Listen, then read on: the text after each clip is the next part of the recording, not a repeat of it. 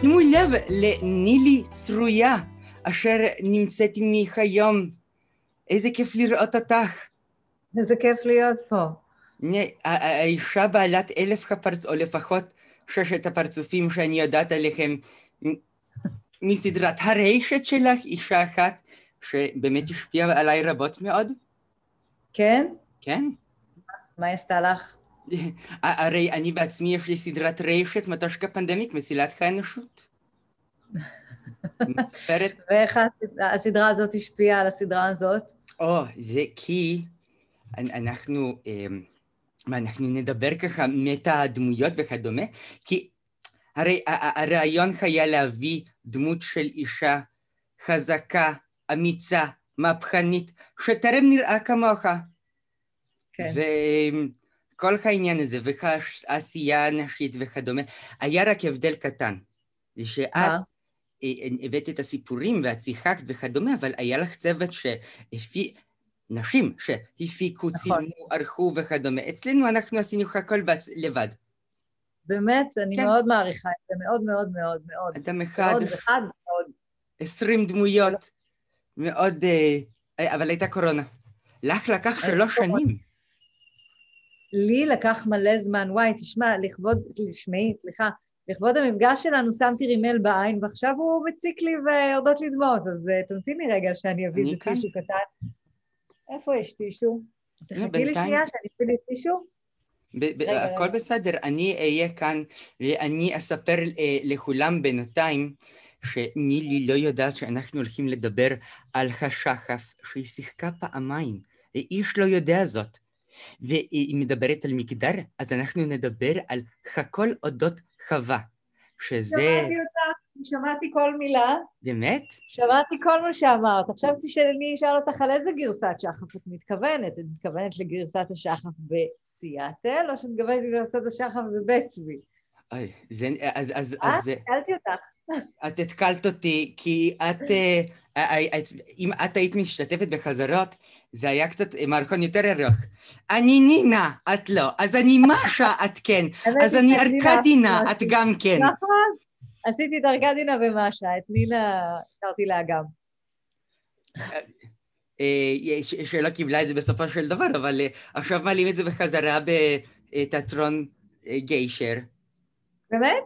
כן, אם אני אכלה מספיק נשים במרתף, אפשר לסדר לך שאת מקום 60-62 בתור לקבל את התפקיד. יאללה, אני אשמח, 62 נשמע לי... חיי. זה... לא, כי כל השאר פשוט... מה זה הבית הזה מאחורייך? זה בית חבובות שלנו, יש לנו כאן... האמת, אני הפלתי אותו. יש לי פה תנין, ויש לי פה את הגלובוס, שאני עושה איתו כל מיני דברים נהדרים מדי פעם, ויש לי פה גם את הלב, שיצא להרעיל אנשים ולחזור. אבל... כן. אז ספרי לי, את שיחקת בבית צבי. נכון. למדת בבית צבי. מי היה איתך במחזור שלך? את לא יודעת? מי היה איתי? בואי ספרי לי. היו איתי קבוצה מאוד מאוד מוכשרת של שחקנים ושחקניות, בראשם השחקן המוכר ביותר, אני חושבת שזה איתי טירן, שלמד איתי במחזור, ויש עוד הרבה מאוד שחקנים שעובדים היום, שהם נפלאים, יש את גור קורן, שהוא... אולה שורסטקטר. אולה לא, אולה הייתה שנה מעליי. שנה מעלייך? שנה מעליי. ביחד עם עדי ארד. נכון, שהיום שכנה שלי ו... באמת? כן. איזה נחמד, כי בדיוק היא הייתה פה רגע לפנייך. באמת, היום? היום היא התארחה במקרה. איזה קטע. אני יודעת מתי פרק ישודר, אבל... אוקיי, אז מה, את השתתפת במופעים הגדולים האלה של התחת שמי פריז ומופעים למען מחזות זיימר? לא, לא, את אלה לא. עשיתי מופעים גדולים של בית צבי, אבל לא את המחרוזות האלה שאתה... אולי... קצת בשנה ב', אבל עשיתי גם מחזות זמר, אם על זה אתה שואל, את, סליחה, נו, מה את? את שואלת אותי על מחזות זמר? יוסף יקוטונת חפשים, יוסף יקוטונת חפשים המשגעת, לגמרי, כן. אני רקדתי שם, יעקב, יעקב ובניו. עשיתי את זה. עשית, הייתי באחת מהקורסים? הייתי אחת מהקורסים, שנה א', אחרי שבועיים בבית ספר, נכנסתי לשנה א', שבועיים אחרי שאני נכנסת לשנה א', אני מקבלת מכתב, אינך מוזמנת להשתתף בקורוס של יוסף וכתון הטפסים המשגעת. עכשיו אני באמת, מימיי לא עליתי לפני זה על במה, לא היה לי שום ניסיון, אני פחדתי, שקשקתי, זאת אומרת, יצא לי רק לעלות לבמה כדי לטטא אותה, עבור בוגרי שנה ג' שהיו צריכים להציג, ושנה א' הם המטטים, אז כשעליתי לטטא את הבמה, בלי אף אחד, אף אחד לא ראה אותי בשום מקום, ואני עם פיק ברכיים מרוב התרגשות על המעמד. אז אחר כך אמרו לי שאני הולכת להשתתף ביוסף וכתון הטפסים, זה היה כל כך בשבילי דבר גדול, ואמרתי, רגע, חברים, רק עכשיו התחלתי ללמוד, אני לא מרגישה בשלה לזה. כתבתי מכתב מאוד יפה למשה קפטן, שהיה הבמאי של המחזמר, אז אמרתי לו, אני באמת באתי כדי ללמוד, ואני רוצה ללמוד, אז זה יבוא על חשבון הלימודים, אז תאפשרו לי, הוא אמר לי, שתקי, פוף, תעלי לבמה, ופוף, עליתי לבמה, והייתה חוויה כיפית נורא, הייתי כאילו בקורוס נראה אותי בכלל, אבל התרגשתי, כמו להגיד שאת כל הפרפרי לחץ ברכיים, פיק, רעדים ויובש בפה, חוויתי ביוסף וכתון הטפסים, ככה שאחר כך יכולתי לעלות יותר בנחת לדברים היותר משמעותיים. כמו מה למשל? מה בא אחרי זה ישר? וואי, אני לא זוכרת. לא, אבל תפקידים משמעותיים גדולים מוזיקליים שאת גילמת. מוזיקל, לאורך הקריירה, את שואלת עכשיו, או על בעצמי? בין השאר, כן. אז לאורך הקריירה זה שלא מזמן שעשיתי את סימונה בבילי שוורץ, שזה מחזמר שזכה להרבה... מכירה? בוודאי. את זו שזוממת שמה את כל המזימה מאחורי הקלעים כדי להפיל את אמיר חילל החתיך על בילי שוורץ עם הרי החמוץ מהבית שחי. כן. נכון. נכון, זה תפקיד מאוד מאוד כיפי, ומחזמר משגע שכתב... שהתחיל בחג המחזמר. שזכה בחג המחזמר, ואחר כך עבר עיבוד מחדש, ותיאטרון חיפה אימץ אותו, ועברנו איתו ממש הרבה גלגולים, וכל כך הרבה פרימיירות ואירועים חגיגיים, וניתה לנו משפחת קאסט נדירה. ממש. זה מדהים שאמיר חילל הצליח לשמור על הריבועים שלו לאורך כל השנים שהמחזמר הזה רץ. לגמרי. כמה בנות עברו שם הריונות, והוא נשאר עם הריבועים, יציב. לא קרה לו כלום. אותך החליפה אלינור אהרון? אותי החליפה מרב שירום. זה היה משהו אחר. אבל את בהחלט, דיברנו על תיאטרון קלאסי, אנחנו תכף נגיע לסדרת רשת שלך, אבל הנה, יש דמות אחת שאני מאוד מתחברת אליה שאת גילמת, מדיה. כן. כיום זה פחות לתיאטרון, זה יותר לתחקיר של עובדה. נכון, גדול.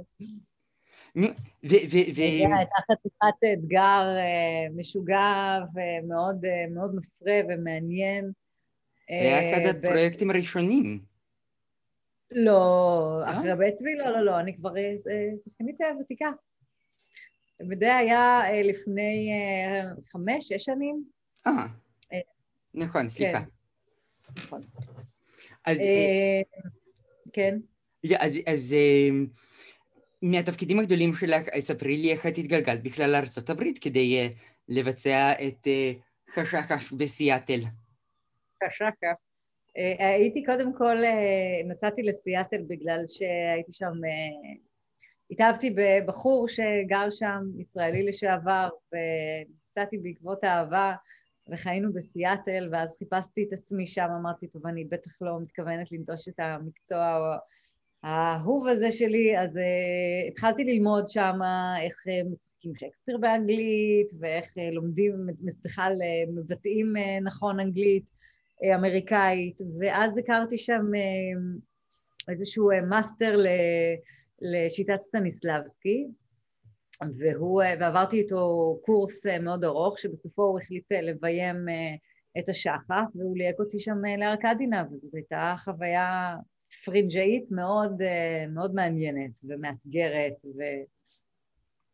את מתגעגעת לתפקידים קלאסיים כאלו של הכינו את הסוסים, ריתמו את המרכבות.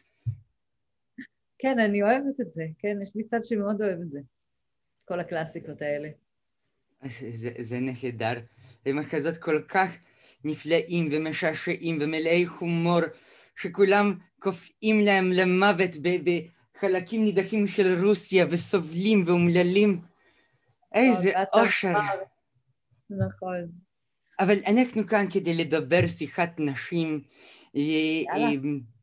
כן, כי מלבד הסיפור של אישה אחת, שאנחנו תכף נגיע לעיקר ולליבה, אני רציתי גם לדבר איתך על פרויקט מקסים שבו את לקחת נשים שכתבה להם נינה פינטו אבקסיס, וביחד עם קולגתך מיכל ויינברגר, אתן יצרתם את המופע סיפורים אינטימיים, שזה הגרסה הישראלית למונולוגים מהווגינה.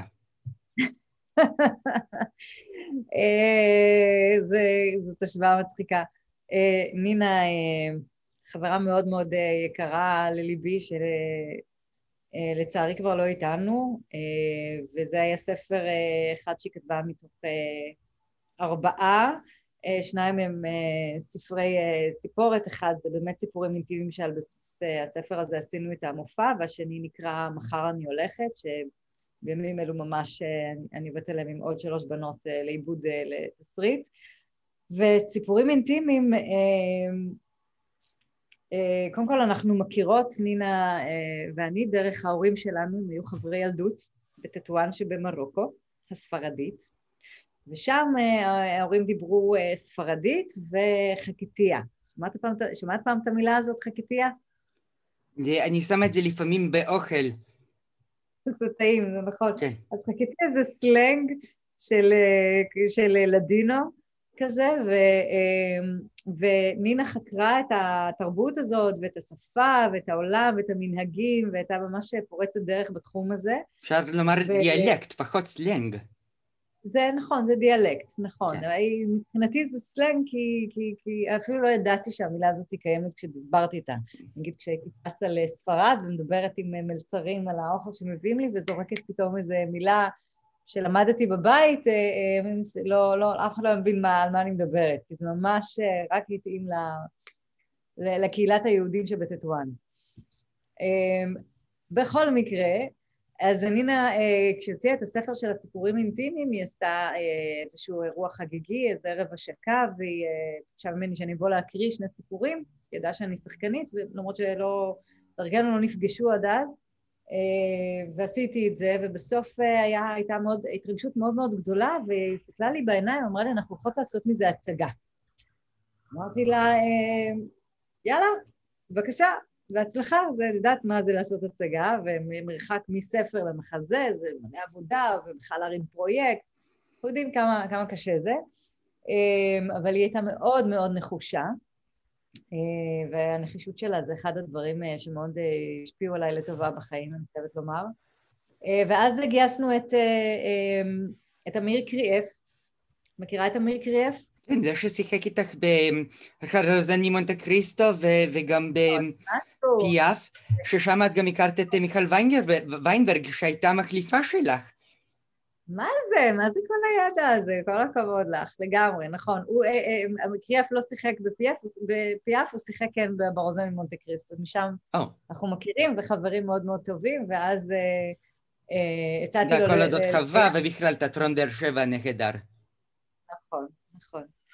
אז אמיר התגייס להפוך את הספר הזה לאיזשהו מופע ספרותי, תיאטרלי, מוזיקלי גם, אבי בנימין, בא לנגן, ומיכל ואני שרנו והקראנו וגילמנו חלק מהסיפורים שכתובים בספר של נינה.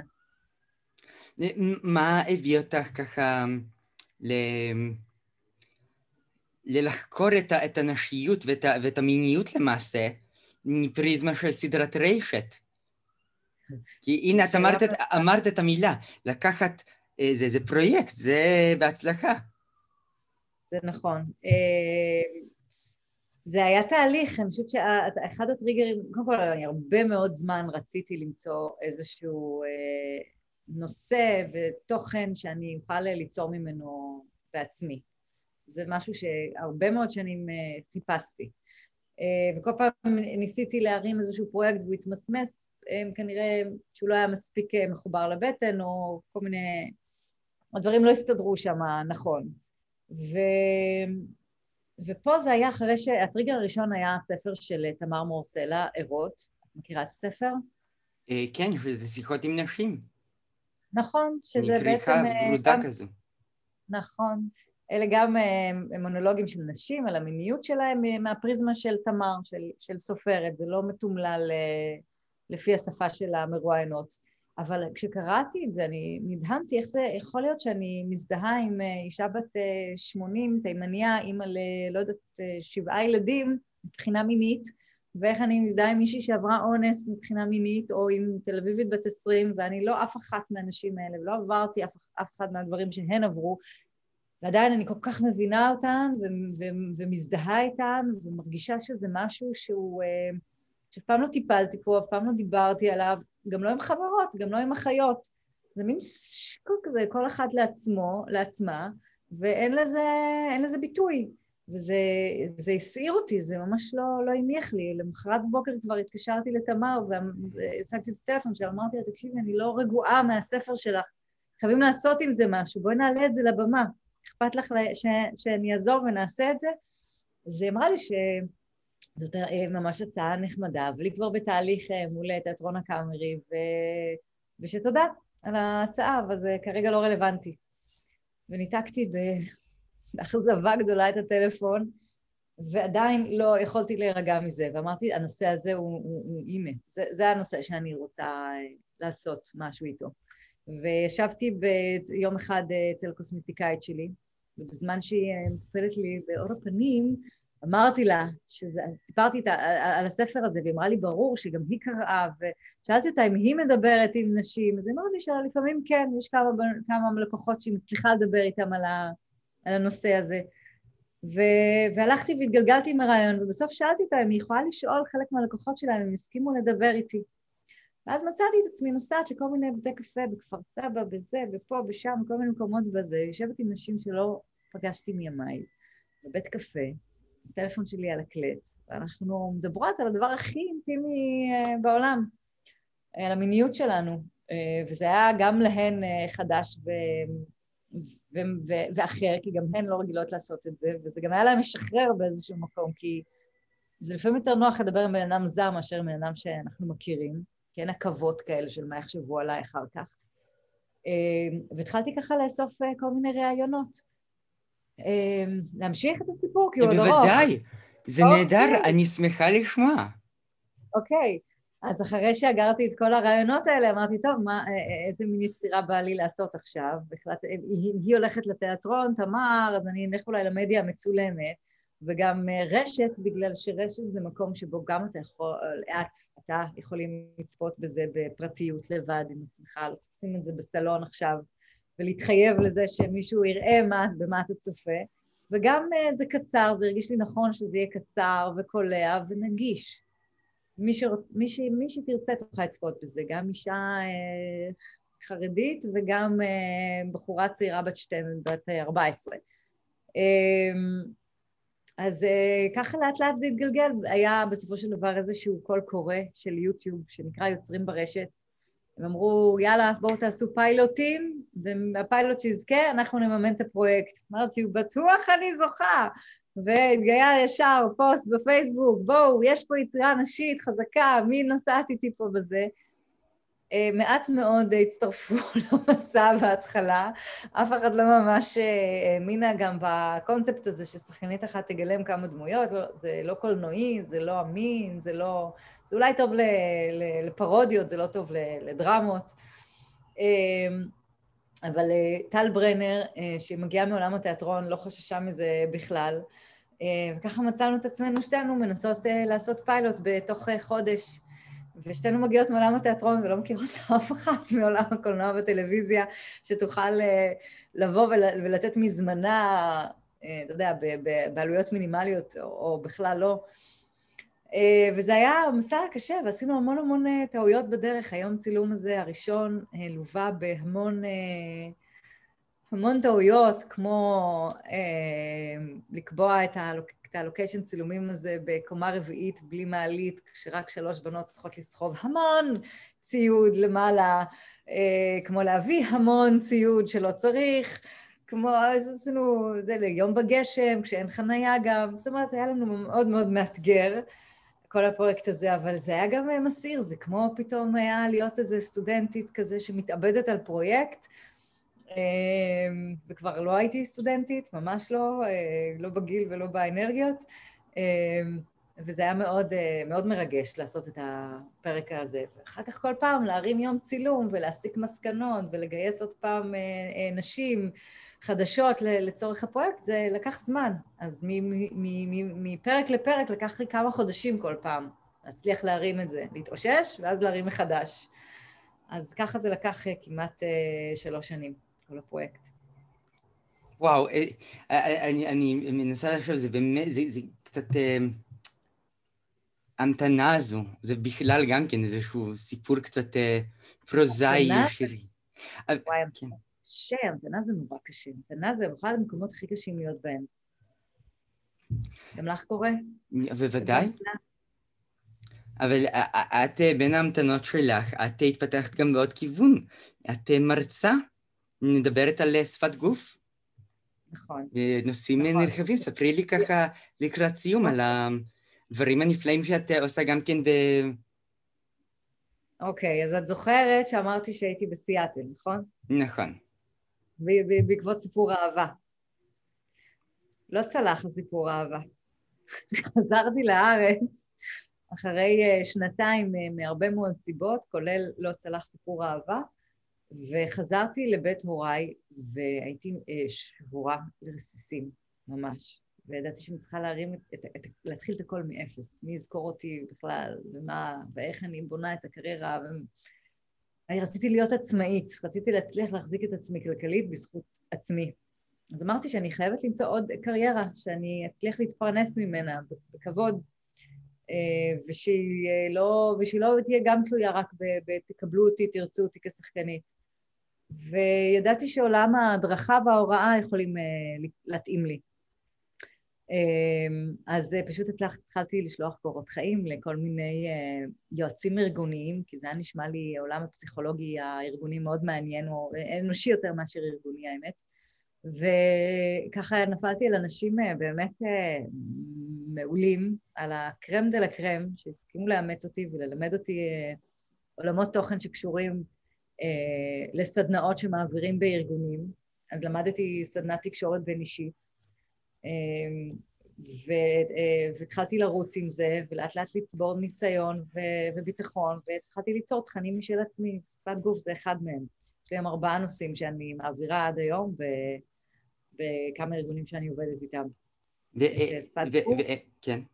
שפת גוף? שפת גוף, תקשורת בין אישית, עמידה מול קהל והעברת פרזנטציות או הרצאות, וחשיבה יצירתית. חשיבה יצירתית, נו, על זה כל הפרק הזה נבנה מסביבו. כן. זה בהחלט מעורר מאוד, ותגידי, לאישה אחת יש לזה עוד המשכים, או שאת... שאלה מעולה, יש לזה עוד המשכים, אבל לא שום דבר שאני יכולה להצביע עליו עם חותמת. זאת אומרת, אני מפתחת את זה כרגע לסדרת טלוויזיה. פלוס יש לי חלום שאני מנסה לקדם אותו כל הזמן, שתהיה אישה אחת בעוד כל מיני מקומות בעולם, שתהיה אישה אחת יפנית, ושתהיה אישה אחת רוסיה, ושתהיה אישה אחת באפריקה, ואישה אחת בספרד. ובפולניה כמובן. וגם בפולניה, ברור. עכשיו המצב שם הוא נורא. אנשים שם בקשר. בכלל, אחרי, אני נסעתי לא מזמן לבקר בכפר שלי, ואני שמעתי ככה מאחד הבתים, כי הקירות שם דקים מאוד מתקופה קומוניסטית. זה אבא שמטרה בבת שלו, שהיא רק מגלה מה יש לה בין הרגליים, מתחילה לשחק. לא, את תחכי, ובשביל לשחק שמה, את תעמדי ותשלמי כמו כולם. שאלה. לא, זה לא, אתה יודע, זה לא מאוד מופח, כמו שאת אומרת. יש תרבויות היום עדיין, שמבצעים בהם מילת נשים. זה לא מילת נשים, זה לקוחות משלמים. זה נשים... זו הבעיה מאוד חמורה שאנחנו, עם כל הקדמה שיש לנו בעולם הערבי, אני ככה תמיד שמחה להזכיר את הדברים האיומים והקטסטרופליים, איך שחייהן של נשים... יש דרך מאוד ארוכה לעבור, מאוד ארוכה לעבור, עד שיקבלו אותנו כיצורים מיניים שיש לנו בעלות שלמה על הגוף שלנו והמיניות שלנו, ואנחנו לא צריכות שכל היום יגידו לנו מה מותר לנו ומה אסור לנו. זה בהחלט. אני מחכה שנגיע לרגע, כמו בשנת 1988 באיסלנד, ששתי נשים נאבקות על ראשות הממשלה. אז אנחנו נהיה במקום טוב. הלוואי, הלוואי גם פה בארץ. הלוואי גם פה בארץ. ניחא, הייתה לי שיחה נחדרת איתך, תודה רבה לך. תודה רבה לך, גם לי היה מאוד כיף איתך, ואת מצחיקה ונהדרת, ויש לך ידע מרשים מאוד. לשם כך אני מרגלת. כמו שאת היית צפתית בצבא. יפה, נכון. על כך הדברים מבוססים. תודה רבה, הפרק יעלה אותו שבועיים, אני אעדכן אותך, אני אשלח לך קישור.